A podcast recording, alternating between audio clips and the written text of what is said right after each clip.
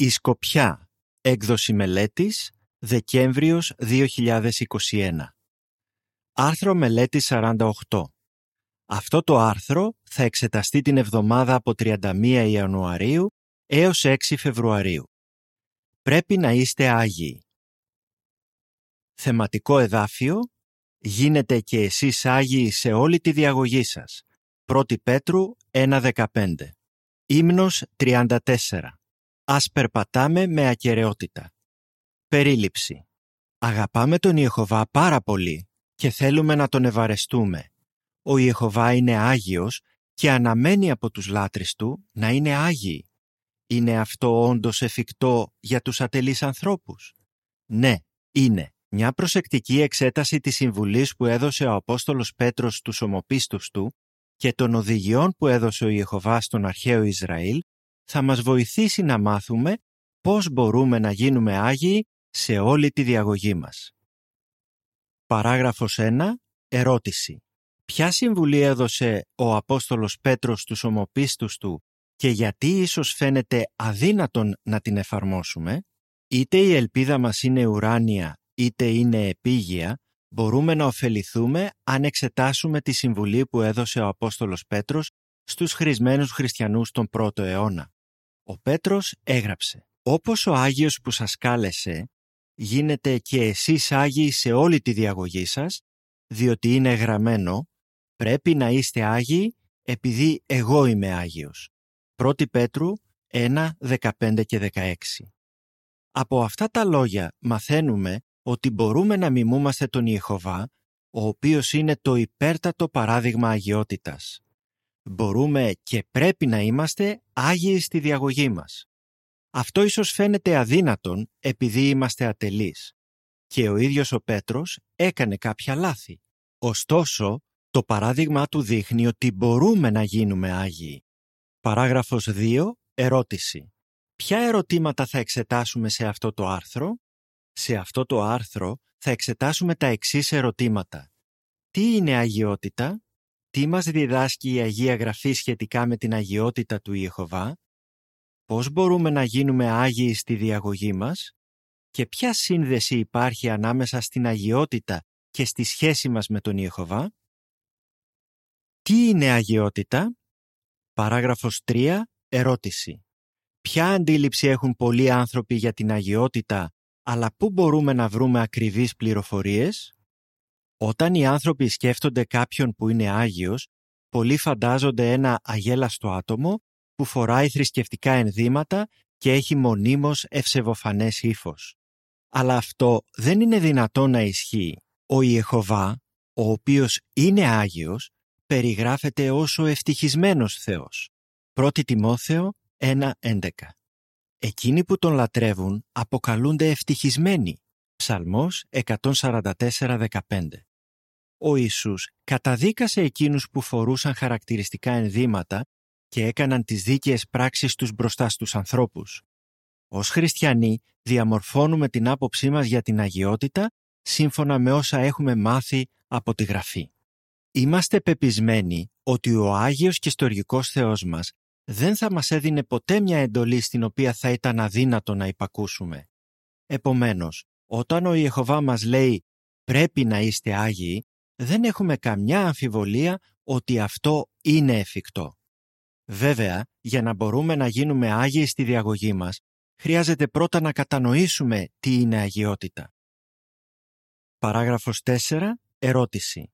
Τι σημαίνουν οι λέξεις «Άγιος» και «Αγιότητα» Τι είναι αγιότητα; Στην Αγία Γραφή οι λέξεις «Άγιος» και «Αγιότητα» βασικά αναφέρονται σε ηθική και θρησκευτική καθαρότητα ή ιερότητα. Οι συγκεκριμένοι όροι μπορεί επίσης να μεταδίδουν την ιδέα του να είναι κάποιος ξεχωρισμένος για να υπηρετεί τον Θεό. Με άλλα λόγια, θεωρούμαστε Άγιοι αν είμαστε ηθικά καθαροί, αν λατρεύουμε τον Ιεχωβά με αποδεκτό τρόπο και αν έχουμε στενή προσωπική σχέση μαζί Του. Και μόνο η σκέψη ότι μπορούμε να έχουμε προσωπική σχέση με τον Άγιο Θεό μας αρκεί για να μας γεμίσει δέος, ιδίως αν λάβουμε υπόψη τα όσα μας διδάσκει η Γραφή σχετικά με την αγιότητα του Ιεχωβά. Άγιος, Άγιος, Άγιος είναι ο Ιεχωβά. Παράγραφος 5. Ερώτηση. Τι μαθαίνουμε σχετικά με τον Ιεχωβά από τους πιστούς αγγέλους; Ο Ιεχωβά είναι αγνός και καθαρός από κάθε άποψη. Το μαθαίνουμε αυτό από μια περιγραφή του που έκαναν τα Σεραφείμ, αγγελικά πλάσματα τα οποία είναι κοντά στον θρόνο του. Μερικά από αυτά διακήρυξαν «Άγιος, Άγιος, Άγιος είναι ο Ιεχωβά των στρατευμάτων».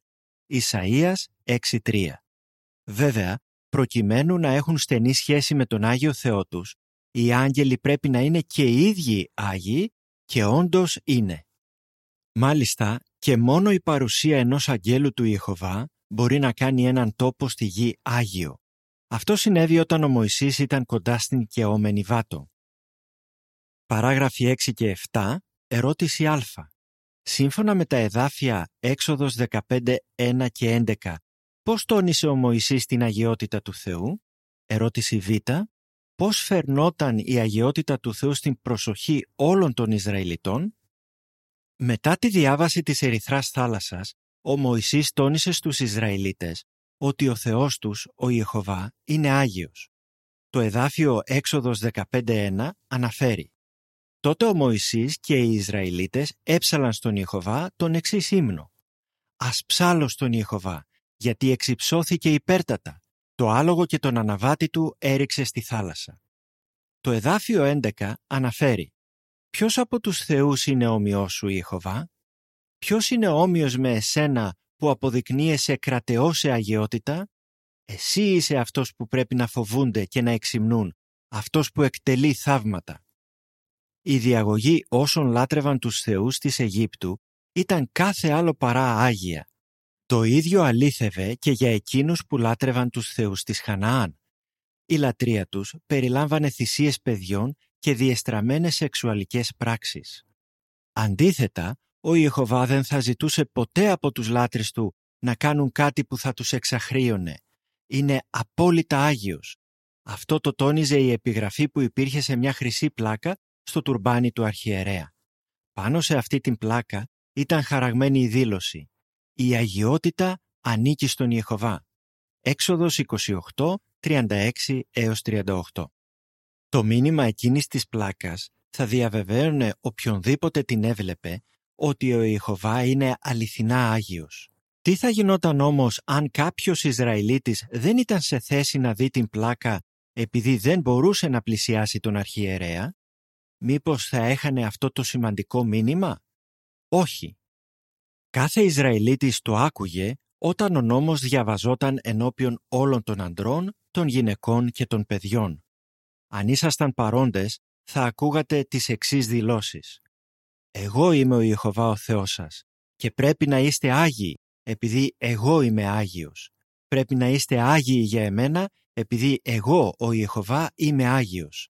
Λεβιτικό 11, 44 και 45 και 20, 26. Τα ακόλουθα αποτελούν περιγραφή της εικόνας του εξοφύλου η οποία εξετάζεται σε συνδυασμό με τις παραγράφους 6 και 7. Η δήλωση «Η αγιότητα ανήκει στον Ιεχωβά» ήταν χαραγμένη σε μια χρυσή πλάκα πάνω στο τουρμπάνι του αρχιερέα. Παράγραφος 8. Ερώτηση. Τι μαθαίνουμε από τα εδάφια Λεβιτικό 19.2 και 1 Πέτρου 1, 14 έως 16? Ας εστιάσουμε σε μια δήλωση που έχει καταγραφεί στο εδάφιο Λεβιτικό 19.2 και η οποία διαβαζόταν ενώπιον όλων. Ο Ιεχωβά είπε στο Μωυσή «Πες σε ολόκληρη τη σύναξη των Ισραηλιτών. Πρέπει να είστε Άγιοι επειδή εγώ, ο Ιεχωβά ο Θεός σας, είμαι Άγιος». Ο Πέτρος ίσως παρέθεσε μέρος αυτής της δήλωσης όταν πρότρεψε τους χριστιανούς να γίνουν Άγιοι. Τα εδάφια 1 Πέτρου 1, 14 έως 16 αναφέρουν «Ως υπάκουα παιδιά, μη διαπλάθεστε σύμφωνα με τις επιθυμίες που είχατε προηγουμένως μέσα στην άγνοιά σας, αλλά όπως ο Άγιος που σας κάλεσε, γίνετε και εσείς Άγιοι σε όλη τη διαγωγή σας, διότι είναι γραμμένο. Πρέπει να είστε Άγιοι επειδή εγώ είμαι Άγιος. Βέβαια, εμείς δεν είμαστε υπό τον Μωσαϊκό νόμο. Ωστόσο, αυτό που έγραψε ο Πέτρος επιβεβαιώνει αυτό που μαθαίνουμε από το εδάφιο Λεβιτικό 19.2, δηλαδή ότι ο Ιεχωβά είναι Άγιος και ότι όσοι τον αγαπούν πρέπει να αγωνίζονται να είναι Άγιοι. Αυτό ισχύει είτε ελπίζουμε να ζήσουμε στον ουρανό είτε στον παράδεισο στη γη. Γίνετε Άγιοι σε όλη τη διαγωγή σας. Παράγραφος 9. Ερώτηση. Πώς θα ωφεληθούμε εξετάζοντας το 19ο κεφάλαιο του Λεβιτικού; Επειδή θέλουμε να ευαρεστούμε τον Άγιο Θεό μας, είμαστε πρόθυμοι να μάθουμε πώς μπορούμε να γίνουμε Άγιοι. Ο Ιεχωβά μας δίνει πρακτικές συμβουλές για το πώς να το κάνουμε αυτό. Μια θαυμάσια πηγή τέτοιων συμβουλών είναι το 19ο κεφάλαιο του Λεβετικού. Ο λόγιος της Εβραϊκής Μάρκους Κάλης έγραψε «Αυτό το αξιοσημείωτο κεφάλαιο είναι ίσως το πιο περιεκτικό, το πιο ποικίλο και από ορισμένες απόψεις το πιο σημαντικό τμήμα του Λεβιτικού, αν όχι της Πεντατεύχου. Ας εξετάσουμε μερικά εδάφια από αυτό το κεφάλαιο, τα οποία περιέχουν πολύτιμα διδάγματα σχετικά με πτυχές της καθημερινής μας ζωής. Καθώς το κάνουμε αυτό, να θυμάστε ότι αυτά τα διδάγματα αναφέρονται μετά την εναρκτήρια δήλωση «Πρέπει να είστε Άγιοι». Παράγραφοι 10 και 11. Ερώτηση. Ποια πτυχή της Άγιας Διαγωγής τονίζεται στην αρχή του 19ου κεφαλαίου του Λεβιτικού και πώς πρέπει να βλέπουμε αυτή την εντολή; Όταν ο Ιεχωβά δήλωσε ότι οι Ισραηλίτες έπρεπε να είναι Άγιοι, πρόσθεσε «Ο καθένας σας πρέπει να σέβεται τη μητέρα του και τον πατέρα του. Εγώ είμαι ο Ιεχωβά ο Θεός σας». Λεβιτικό 19, 2 και 3. Σαφώς οφείλουμε να παίρνουμε στα σοβαρά την εντολή του Θεού να τιμούμε τους γονείς μας. Θυμηθείτε το περιστατικό που κάποιος ρώτησε τον Ιησού «Ποια αγαθά έργα πρέπει να κάνω για να αποκτήσω αιώνια ζωή» Ο Ιησούς του απάντησε μεταξύ άλλων ότι έπρεπε να τιμάει τον πατέρα του και τη μητέρα του. Ματθαίος 19, 16 έως 19. Ο Ιησούς μάλιστα κατήγγειλε τους Φαρισαίους και τους γραμματείς επειδή απέφευγαν με τεχνάσματα να αποδίδουν αυτή την τιμή. Ενεργώντας έτσι, ακύρωναν τον Λόγο του Θεού. Ματθαίος 15, 3 έως 6. Ο Λόγος του Θεού συμπεριλάμβανε την πέμπτη από τις δέκα εντολές, καθώς και αυτό που διαβάζουμε στο εδάφιο Λεβιτικό 19.3. Και πάλι να θυμάστε ότι η εντολή που βρίσκεται στο εδάφιο Λεβιτικό 19.3 να σεβόμαστε τη μητέρα μας και τον πατέρα μας αναφέρεται αμέσως μετά τη δήλωση «Πρέπει να είστε Άγιοι επειδή εγώ, ο Ιεχωβά ο Θεός σας, είμαι Άγιος». Παράγραφος 12. Ερώτηση. Σε αρμονία με τη συμβουλή του εδαφίου Λεβιτικό 19.3 τι θα μπορούσαμε να αναρωτηθούμε; Σε αρμονία με τη συμβουλή του Ιεχωβά να τιμούμε τους γονείς μας θα μπορούσαμε να αναρωτηθούμε πώς θα πηγαίνω εγώ σε αυτόν τον τομέα; Αν κρίνετε ότι έπρεπε να είχατε κάνει περισσότερα πράγματα στο παρελθόν, μπορείτε να αποφασίσετε να κάνετε βελτιώσεις τώρα. Το παρελθόν δεν μπορείτε να το αλλάξετε, αλλά μπορείτε να αποφασίσετε από εδώ και πέρα να κάνετε περισσότερα πράγματα μαζί με τους γονείς σας και να τους βοηθάτε περισσότερο. Ίσως θα μπορούσατε να κάνετε περισσότερη παρέα μαζί τους ή πιθανώς μπορείτε να τους προσφέρετε περισσότερη υλική, πνευματική ή συναισθηματική υποστήριξη. Αυτό είναι σε αρμονία με το εδάφιο Λεβιτικό 19.3. Τα ακόλουθα αποτελούν περιγραφή των εικόνων που εξετάζονται σε συνδυασμό με τις παραγράφους 10 έως 12. Ένας ενήλικος γιος περνάει χρόνο με τους γονείς του, φέρνει τη σύζυγο και το παιδί του να τους επισκεφτούν και φροντίζει να επικοινωνεί τακτικά μαζί τους. Η λεζάντα των εικόνων αναφέρει τι πρέπει να σκεφτούν οι χριστιανοί υποκινούμενοι από το σχόλιο σχετικά με τους γονείς στο εδάφιο Λεβιτικό 19.3. Παράγραφος 13. Ερώτηση Α. Ποια άλλη συμβουλή βρίσκουμε στο εδάφιο Λεβιτικό 19.3. Ερώτηση Β. Πώς μπορούμε εμείς σήμερα να μιμούμαστε το παράδειγμα του Ιησού όπως έχει καταγραφεί στα εδάφια Λουκάς 4.16 18. Το εδάφιο Λεβιτικό 19.3 μας διδάσκει και κάτι άλλο σχετικά με το πώς μπορούμε να γίνουμε Άγιοι. Αναφέρεται στην τήρηση του Σαββάτου. Οι χριστιανοί δεν υπόκεινται στον νόμο, οπότε δεν χρειάζεται να τηρούμε κάποιο εβδομαδιαίο Σάββατο. Παρόλα αυτά, μπορούμε να μάθουμε πολλά από το πώς τηρούσαν οι Ισραηλίτες το Σάββατο και από το πώς ωφελούνταν κάνοντας το αυτό. Το Σάββατο ήταν καιρός να αναπαυτούν από τις συνηθισμένες τους εργασίες και να δώσουν προσοχή στα πνευματικά ζητήματα. Σε αρμονία με αυτό, ο Ιησούς εκείνη την ημέρα πήγαινε στη συναγωγή στην ιδιαίτερη πατρίδα του και διάβαζε δημόσια από τον Λόγο του Θεού. Τα εδάφια Λουκάς 4, 16 έως 18 αναφέρουν «Κατόπιν πήγε στη Ναζαρέτ, όπου είχε ανατραφεί και όπως συνήθιζε την ημέρα του Σαββάτου, μπήκε στη συναγωγή και σηκώθηκε να διαβάσει. Του δόθηκε λοιπόν ο ρόλος του προφήτη Ισαΐα και εκείνος τον άνοιξε και βρήκε το μέρος όπου ήταν γραμμένο. «Πνεύμα του Ιεχωβά είναι πάνω μου, επειδή αυτός με έχρισε για να διακηρύξω καλά νέα στους φτωχούς. Με έστειλε να εξαγγείλω ελευθερία στους εχμαλώτους και ανάκτηση της όρασης στους τυφλούς, να απελευθερώσω τους συντετριμένους. Η προτροπή του Θεού να τηρούμε τα Σάββατά Του, που είναι καταγραμμένη στο εδάφιο Λεβετικό 19.3, πρέπει να μας σωθεί να εξαγοράζουμε χρόνο από τις καθημερινές μας δραστηριότητες, ώστε να δίνουμε περισσότερη προσοχή στα πνευματικά ζητήματα. Μήπως διακρίνετε ότι πρέπει να κάνετε κάποιες προσαρμογές σε αυτόν τον τομέα; Αν ξεχωρίζετε τακτικά χρόνο για να εστιάζετε στα πνευματικά ζητήματα, θα αναπτύξετε θερμή προσωπική σχέση με τον Ιχωβά, πράγμα ουσιώδες για να γίνετε Άγιοι. Να ενισχύετε τη σχέση σας με τον Ιεχωβά. Παράγραφος 14. Ερώτηση. Ποια θεμελιώδης αλήθεια τονίζεται σε όλο το 19ο κεφάλαιο του Λεβιτικού; Το 19ο κεφάλαιο του Λεβιτικού αναφέρει επανειλημμένα μια θεμελιώδη αλήθεια, η οποία μπορεί να μας βοηθήσει να παραμείνουμε Άγιοι. Το εδάφιο 4 ολοκληρώνεται με τα λόγια «Εγώ είμαι ο Ιεχωβά ο Θεός σας». Αυτή η φράση και άλλες παρόμοιες εμφανίζονται 16 φορές σε αυτό το κεφάλαιο. Αυτό μας φέρνει στο νου την πρώτη εντολή «Εγώ είμαι ο Ιεχωβά ο Θεός σου. Δεν πρέπει να έχεις άλλους θεούς εκτός από εμένα». Έξοδος 20, 2 και 3 Κάθε χριστιανός που θέλει να γίνει Άγιος πρέπει να διασφαλίζει ότι τίποτα και κανείς δεν μπαίνει ανάμεσα σε εκείνον και στη σχέση του με τον Θεό του. Και επειδή φέρουμε το όνομα μάρτυρες του Ιεχωβά, είμαστε αποφασισμένοι να αποφεύγουμε οποιασδήποτε πράξεις θα ατίμαζαν ή θα βεβήλωναν το Άγιο όνομά Του. Παράγραφος 15. Ερώτηση. Πώς πρέπει να μας επηρεάζουν τα εδάφια που αφορούν τις θυσίες στο 19ο κεφάλαιο του Λεβιτικού; Για να δείχνουν οι Ισραηλίτες ότι αναγνωρίζουν τον Ιεχωβά ως τον Θεό τους, έπρεπε να τηρούν πολλούς νόμους. Το εδάφιο Λεβιτικό 18.4 λέει «Πρέπει να εφαρμόζετε τις δικές μου δικαστικές αποφάσεις, καθώς και να τηρείτε τα δικά μου νομοθετήματα και να περπατάτε σύμφωνα με αυτά. Εγώ είμαι ο Ιεχωβά ο Θεός σας».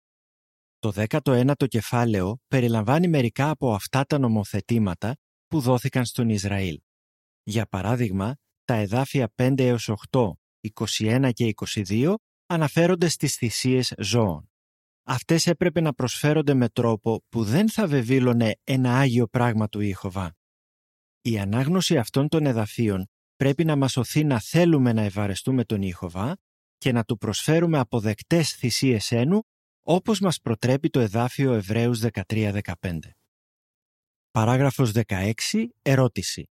Τι μπορεί να μας υπενθυμίζει τη διάκριση ανάμεσα σε εκείνους που υπηρετούν τον Θεό και σε εκείνους που δεν τον υπηρετούν; Για να γίνουμε Άγιοι πρέπει να είμαστε πρόθυμοι να διαφέρουμε. Αυτό μπορεί να είναι δύσκολο. Ενίοτε συμμαθητές, συνεργάτες, μη ομόπιστοι συγγενείς και άλλοι ίσως μας πιέζουν να συμμετάσχουμε σε δραστηριότητες που θα παρεμπόδιζαν τη λατρεία μας. Όποτε συμβαίνει αυτό, έχουμε να πάρουμε μια σημαντική απόφαση. Τι θα μας βοηθήσει να κάνουμε τη σωστή επιλογή, προσέξτε μια ενδιαφέρουσα αρχή που αναφέρεται στο εδάφιο Λεβιτικό 19-19, το οποίο λέει εν μέρη «Δεν πρέπει να φορέσεις ρούχο φτιαγμένο με δύο λογιών κλωστές που έχουν αναμειχθεί». Αυτός ο νόμος βοηθούσε τους Ισραηλίτες να ξεχωρίζουν από τα γύρω έθνη. Εμείς σήμερα δεν αρνούμαστε να φοράμε ρούχα από ανάμεικτες ύλες, όπως βαμβάκι και πολυεστέρα ή μαλλί και ρεγιόν. Αρνούμαστε όμως να μοιάζουμε με ανθρώπους των οποίων οι πεπιθήσεις και οι συνήθειες συγκρούονται με τις βιβλικές διδασκαλίες, ακόμα και αν αυτοί οι άνθρωποι είναι συμμαθητές, συνεργάτες ή συγγενείς μας. Βέβαια, έχουμε φυσική στοργή για τους συγγενείς μας και δείχνουμε αγάπη για τους συνανθρώπους μας. Όταν όμως πρόκειται για σημαντικές πτυχές της ζωής, είμαστε πρόθυμοι να διαφέρουμε ως λαός του Ιεχωβά. Θυμηθείτε ότι η αγιότητα προϋποθέτει μεταξύ άλλων το να είμαστε ξεχωρισμένοι για τον Θεό. Αυτό είναι ζωτικό αν αγωνιζόμαστε να γίνουμε Άγιοι. Παράγραφοι 17 και 18. Ερώτηση. Ποιο πολύτιμο δίδαγμα αντλούμε από τα εδάφια Λεβιτικό 19, 23 έως 25? Η φράση «Εγώ είμαι ο Ιεχωβά ο Θεός σας» θα βοηθούσε τους Ισραηλίτες να δίνουν προτεραιότητα στη σχέση τους με τον Ιεχωβά. Πώς τα εδάφια Λεβιτικό 19, 23 έως 25 δείχνουν έναν τρόπο. Αναφέρουν «Όταν μπείτε σε αυτή τη γη και φυτέψετε οποιοδήποτε δέντρο για τροφή, πρέπει να θεωρείτε τον καρπό του ακάθαρτο απαγορευμένο. Τρία χρόνια θα είναι απαγορευμένος για εσάς. Δεν πρέπει να φαγωθεί. Αλλά το τέταρτο έτος όλος ο καρπός του θα είναι άγιος και θα τον προσφέρετε στον Ιεχωβά με χαρά. Κατόπιν, το πέμπτο έτος μπορείτε να φάτε τον καρπό του και το δέντρο θα σας αποφέρει πλούσια συγκομιδή. Εγώ είμαι ο Ιεχωβά ο Θεός σας. Σκεφτείτε τι θα σήμαιναν αυτά τα λόγια για τους Ισραηλίτες αφότου θα έμπαιναν στην υποσχεμένη γη. Αν κάποιος φύτευε δέντρα για τροφή, δεν θα έπρεπε να τρώει τους καρπούς αυτών των δέντρων επί τρία χρόνια. Το τέταρτο έτος, οι καρποί ξεχωρίζονταν για χρήση στο αγιαστήριο του Θεού. Μόνο το πέμπτο έτος μπορούσε ο ιδιοκτήτης να φάει τους καρπούς. Αυτός ο νόμος θα βοηθούσε τους Ισραηλίτες να κατανοούν ότι τα συμφέροντά τους δεν έπρεπε να έρχονται πρώτα. Έπρεπε να εμπιστεύονται στον Ιεχωβά ως τον προμηθευτή τους και να δίνουν προτεραιότητα στην υποστήριξη της λατρείας του. Εκείνος θα φρόντιζε να έχουν αρκετή τροφή. Επίσης, ο Θεός τους πρότρεπε να κάνουν γενναιόδορες προσφορές στο αγιαστήριο, το κέντρο της λατρείας του. Ο νόμος που είναι καταγραμμένο στα εδάφια Λεβιτικό 19, 23 έως 25 μας θυμίζει τα λόγια του Ιησού στην επί του όρους ομιλία. Μην ανησυχείτε σχετικά με το τι θα φάτε ή τι θα πιείτε. Ο Ιησούς συνέχισε. Ο ουράνιος πατέρας σας γνωρίζει ότι τα χρειάζεστε όλα αυτά. Ο Θεός θα μας προμηθεύει τα αναγκαία όπως τα προμηθεύει ακόμα και στα πουλιά. Ματθαίος 6, 25 και 32 Εμπιστευόμαστε στον Ιεχωβά ως τον προμηθευτή μας. Κάνουμε με διακριτικότητα δώρα ελέους για να βοηθάμε εκείνους που βρίσκονται σε ανάγκη. Συνεισφέρουμε επίσης πρόθυμα για την κάλυψη των δαπανών της Εκκλησίας. Ο Ιεχωβά παρατηρεί αυτή τη γενεοδορία και θα μας ανταμείψει. Ματθαίος 6, 2 4 Με αυτόν τον τρόπο δείχνουμε ότι κατανοούμε τα διδάγματα των εδαφίων Λεβιτικό 19, 23 25. Τα ακόλουθα αποτελούν περιγραφή της εικόνας που εξετάζεται σε συνδυασμό με τις παραγράφους 17 και 18. Ένας Ισραηλίτης γεωργός εξετάζει τους καρπούς των δέντρων που φύτεψε. Η λεζάντα της εικόνας αναφέρει «Τι έπρεπε να μάθει ο λαός του Θεού από τα εδάφια Λεβιτικό 19, 23 έως 25 και ποιο δίδαγμα παίρνετε εσείς από αυτά τα εδάφια» Παράγραφος 19. Ερώτηση. Πώς ωφεληθήκατε εξετάζοντας αυτό το τμήμα του Λεβιτικού; Εξετάσαμε μόνο μερικές περικοπές από το 19ο κεφάλαιο του Λεβιτικού, εντοπίζοντας τρόπους με τους οποίους μπορούμε να είμαστε σαν τον Άγιο Θεό μας. Μιμούμενοι εκείνον, αγωνιζόμαστε να γίνουμε Άγιοι σε όλη τη διαγωγή μας. 1 Πέτρου 1.15 Πολλοί άνθρωποι που δεν υπηρετούν τον Ιεχωβά έχουν γίνει αυτόπτες μάρτυρες αυτής της καλής διαγωγής. Μάλιστα αυτό έχει οθήσει μερικούς να δοξάσουν τον Ιεχωβά. Αλλά μπορούμε να μάθουμε πολλά ακόμα από το 19ο κεφάλαιο του Λεβιτικού. Το επόμενο άρθρο θα ασχοληθεί με επιπρόσθετα εδάφια από εκείνο το κεφάλαιο και θα μας βοηθήσει να διακρίνουμε άλλους τομείς της ζωής μας στους οποίους μπορούμε να γίνουμε Άγιοι όπως μας πρότρεψε ο Πέτρος. Πώς θα απαντούσατε; Τι είναι αγιότητα; Πώς μας βοηθούν τα διδάγματα από το 19ο κεφάλαιο του Λεβιτικού να γίνουμε Άγιοι στη διαγωγή μας; Ποια βήματα πρέπει να κάνουμε για να ενισχύσουμε τη σχέση μας με τον Ιεχωβά; Ύμνος 80. Γευτείτε και δείτε ότι ο Ιεχωβά είναι αγαθός. Τέλος του άρθρου.